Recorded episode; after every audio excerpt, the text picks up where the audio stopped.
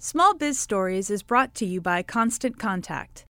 Constant Contact is committed to helping small businesses and nonprofits connect with new and existing customers with email marketing.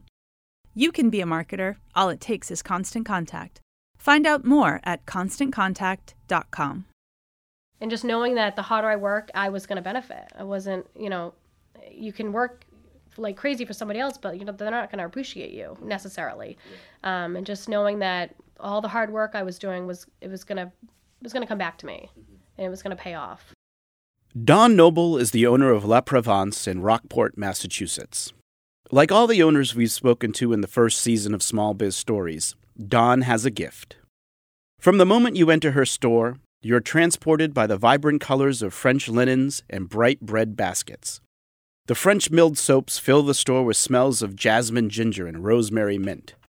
It's the type of place you could spend hours exploring each and every detail. Since taking over the store 10 years ago, Dawn has learned what it takes to be a successful small business owner. Today, in our final interview of the season, Dawn shares the unexpected way she became a business owner, her biggest challenges and lessons, and her best advice for others looking to start their own business.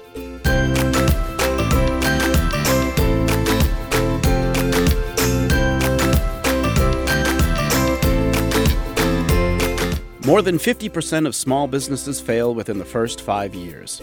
These are the stories of those who beat the odds. My name is Dave Charest, and I'll be your host as we share the stories of some of the bravest people you'll ever meet small business owners.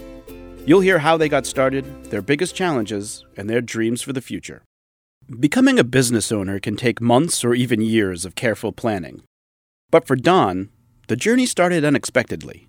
It was sort of happenstance. It was completely by accident. I was working at um, what was then called the Greenery Restaurant, and um, I was about to start graduate classes. I'd finished college, and I it was my favorite store in town, La Provence. I had tablecloths from there. I had soap. I had colognes. I loved the owners. They were great guys. Um, and Bill, one of the previous owners, Bill Chisholm, came into the restaurant one day, and he just said he, they were trying to sell the business. One of the owners was really sick. It wasn't, it wasn't an ideal situation for them, so they were looking um, basically for an exit strategy from the business. Um, it had been their baby for 10 plus years, so it was really hard. Um, so he came into me one day, and he just we were talking, and he said, you know, you should you should buy La Provence. And I was like, um, yeah, no, what? I was like, that's the silliest thing I've ever heard. I know, I know nothing. You know, I had an art background, a photography background, and I've waitressed for, you know, for 10 plus years. And uh, so I went home and I mentioned it to my dad, who is an entrepreneur himself. And I said, what do you think, dad? And he said, go for it. And I was shocked because I was just couldn't believe my dad said, go for it. So I, I thought about it and I'm like, yeah, I'm going to give it a try. So I basically had a three month plan, like literally a three month plan.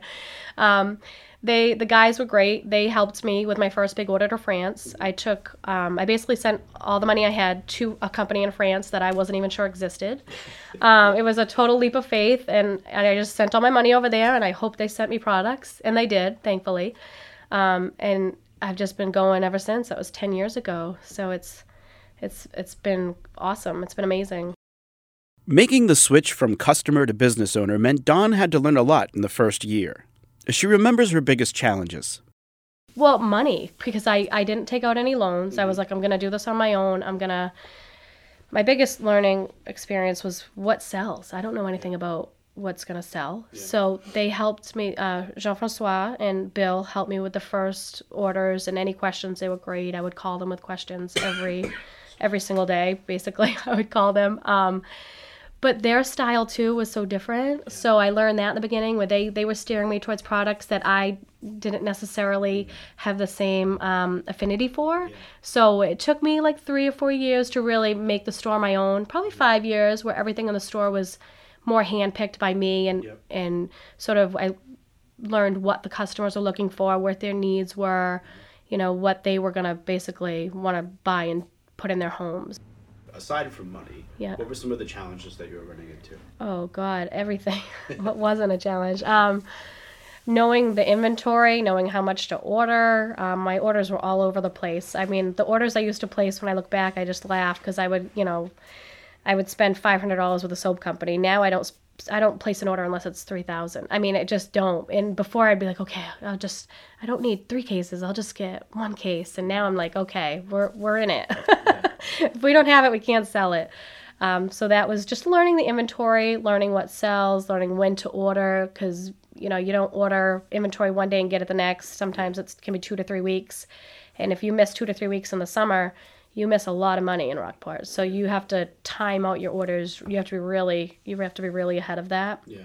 Um, so just knowing when, especially when to place the order to France, because that takes a long time to come here. Um, so knowing how to time that, um, you know, definitely what to order, what your customers are looking for, and making time just to pay bills. Just to, I mean, when you're working 70 hours a week in the beginning, when do you pay your electric bill? You know, you gotta, you gotta come up with a, a schedule basically.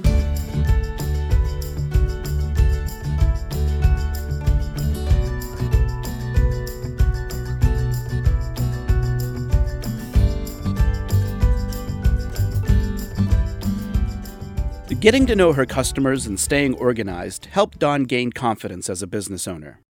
Dawn also maintained strong relationships with other business owners in her community. Together, they support each other and work to drive business during the slower winter season. I mean, it was great because I knew so many shop owners from coming in the restaurant. They all mm-hmm. knew me, and I knew like so many locals, and even tourists that come once a year. They knew me from the restaurant, so a lot of them followed me to the store. You know, they they love to come check in, and you know they've grown with me over the past 10 years they know my kids my you know they come in and ask about my family my kids and i do the same so it's i can't imagine being isolated I, I just can't imagine the big city feel because it's so like i you know when we just walked up the coffee shop i said hi to 10 people Yeah, yeah. i mean everybody knows each other Yeah.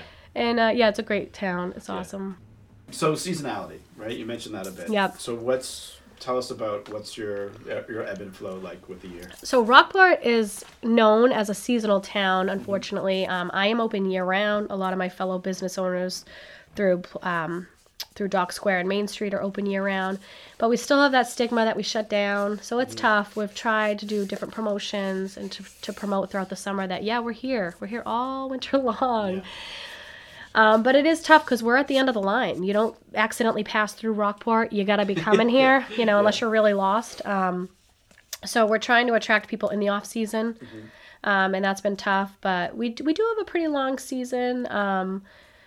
Once May hits, that's you know we get busy for May, and then through the summer crowds, and then we have a great fall crowd. Um, usually people coming to see the foliage, a lot of bus tours, and then the holidays are great here. Um, I think more people should come here during the holidays because it's so it's just beautiful here during Christmas time is my favorite time of year in Rockport. It's amazing. Um, but then yeah, January, February, and March, it's yeah, it's tough to get people to come to Rockport. So we're we're trying we're trying different things. Me and a few other shop owners um, because this is our it's our livelihood. It's our job. Un unless I'm gonna get another job, which I don't want to. Um, you know, we got to really step it up and work together Yeah. to attract people here. As you might imagine, the holidays are a busy time for Dawn. I asked her how she inspires people to shop small and support local businesses during this busy season. December's a huge month for us, um, especially where we're we're very gift oriented. We have so many gifts for all price. I mean, if you have tw- if you're looking to buy a twenty dollar gift, we have. Not only do I have plenty of gifts to sell you, the whole. T- I mean, there's so many great stores in Rockport. Um, it's like an outdoor an outdoor shopping plaza. It's great, and there's we're all so different. Um, you're not going to see pretty much not going to see any of the same product lines in the stores. Um, so you can find something for everybody. Um, so yeah, it's it's huge.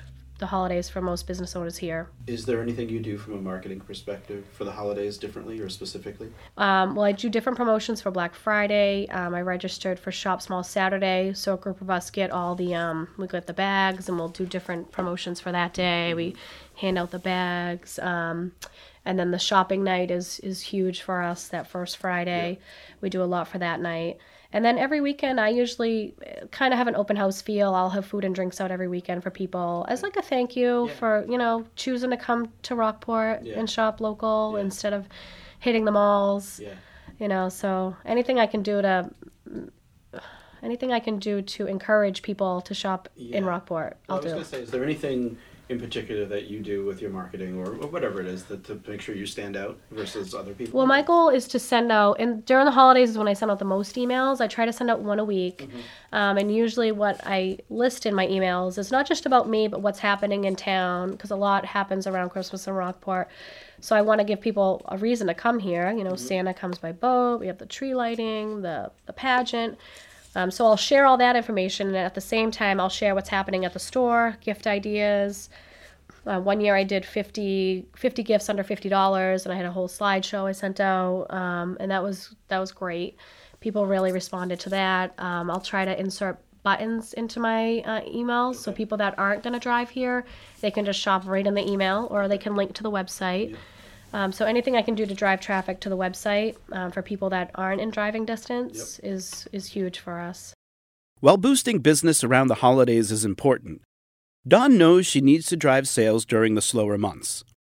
A few years ago, she started using email marketing to communicate with her customers and keep them updated throughout the year. capturing their email is huge um, because a lot of times people will be from California, Vermont, Florida. They're they're visiting Rockport once a year at best sometimes. So if I can communicate with them throughout the year, that's amazing. And if I can reach them through an email, that's great. Um, so once they sign my mailing list, they go on the mailing list and and we'll send out one to two emails a month depending on what the news is. Like we like to share when we have new products and to engage them. Um, and just to stay on their mind, really. We need to. I need to be on their radar. Yeah. So Is there anything you offer in exchange for that email address, or is it just uh, stay connected with us? Type no, it's basically just stay updated. Um, we try to do private sales with the mailing list. Um, so usually we'll send out private, mm, you know, email Yep. about uh, different events if we're doing a private sale. Um, the the email list is always the first to know about it because those are my customers. I want to reward them.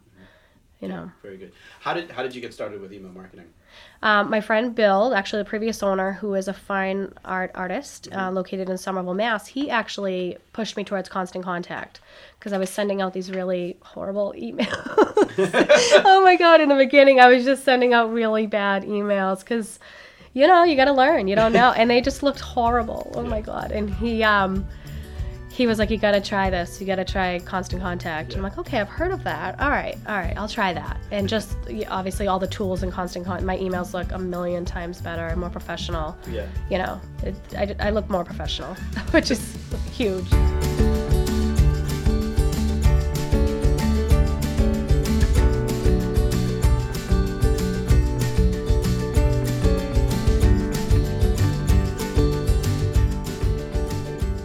With 10 years of experience behind her, Dawn has made countless improvements over the years. From marketing tweaks to moving her shop across the street to a better location six years ago, she continues to put more and more of herself in the store.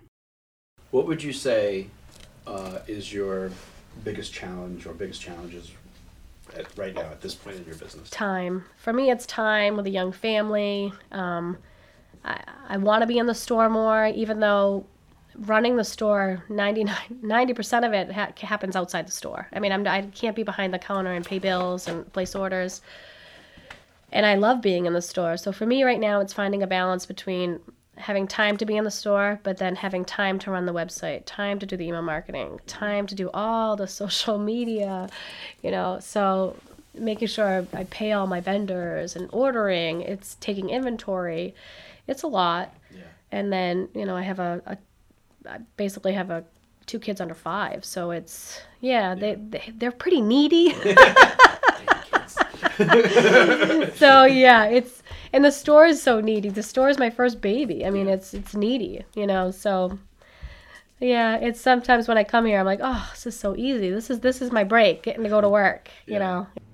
Success for me is just about being able to run my business um, have a happy family have time for my family um, and that's it. Basically yeah i mean the sky is the limit with la provence but for me it's more a balance between business and my family. I have two young kids and my husband just started his own business so as much as i love to work you know i want to be with my family too. So right now I, i'm very lucky that i have the perfect mix of work and family. Mm-hmm.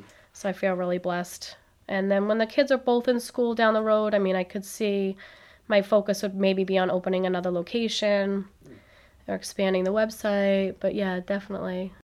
Meeting Dawn, it's hard to imagine her at a time before she owned La Provence. The pride and fulfillment she feels from owning her own business has become part of her identity. As she said earlier, she knows her hard work will come back to her. I asked Dawn what keeps her going through those emotionally draining times. I think basically just in the back of my mind, uh, I'd have to get a job. I'd have to get a real job, and I always think, who would hire me? I mean, sometimes when you're you, you're an entrepreneur, you just you feel like um, you're like unhireable once yeah. you've done once you've taken the dive. Like you can't go back. Yeah. Like I, I was joking with a friend of mine who owns a bakery, and she was talking about closing. I'm like, you realize you'll have to get a job. She's like, oh yeah. I'm like, you'll have to have a boss. And she was like, oh yeah, never mind. It's so funny. She's like, never mind. Um, but yeah, and just knowing that you're making a difference for your family, that keeps you going. Yeah. You know, yeah. and uh, and I have great customers, and I have a great staff, and I'm in this awesome town. It's worst things I could be doing. Yeah, yeah, yeah. for sure. Listening to Dawn, I'm reminded of the importance of finding your unique gift and building on it each day. Dawn's success comes from seeing fellow business owners not as competitors, but as potential collaborators.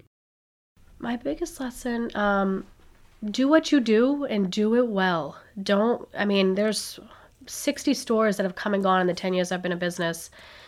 And some look at other people's perceived success and they try to imitate it, and you can't. You gotta, whatever you do, do it well.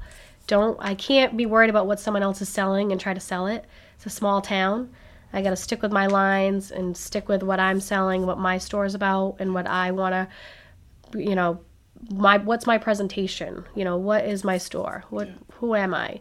I can't be worried about the 60 other stores in town what they're doing because yeah. that's that's a lot of pressure. Here's Dawn's best advice for someone thinking about starting a business of their own. You got to follow your gut. Sometimes you, you what's the worst that's going to happen? You're going to make a mistake you're going to definitely make mistakes um, but as long as you follow your own path it's your mistake you know i mean I think as long as you you keep to your vision and follow what you're doing, you you kind of can't go wrong. If you believe in what you're doing, you're gonna do it well, and it, you got to be willing to work. You got to be willing to work when it snows, when it rains, when it's sunny out. I mean, yeah, you just. I think the biggest thing is you got to be willing to show up. Yeah. If you don't show up, somebody else is showing up somewhere else.